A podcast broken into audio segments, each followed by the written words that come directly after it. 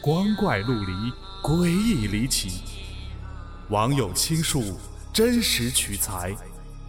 老黄故事之民间怪谈正在讲述。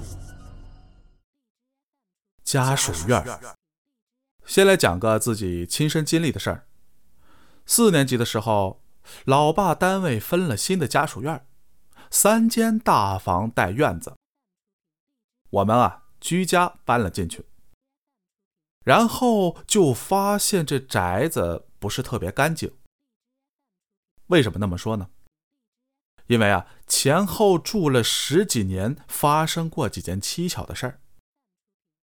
先说最近的，那是我刚结婚的时候。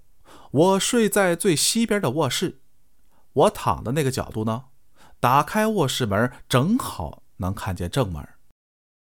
那天晚上可能是做梦，我迷迷糊糊看见两个穿着清朝衣服的人站在门口，想进来又不敢的样子。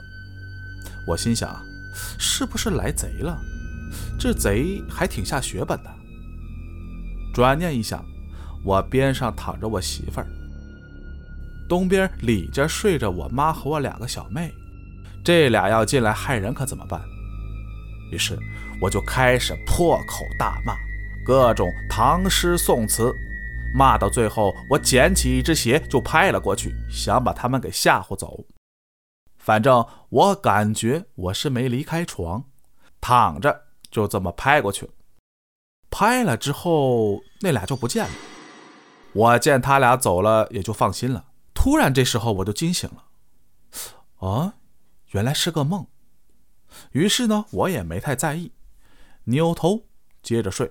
啊，当然了，卧室门也是关着的。第二天中午吃饭的时候，我妈说。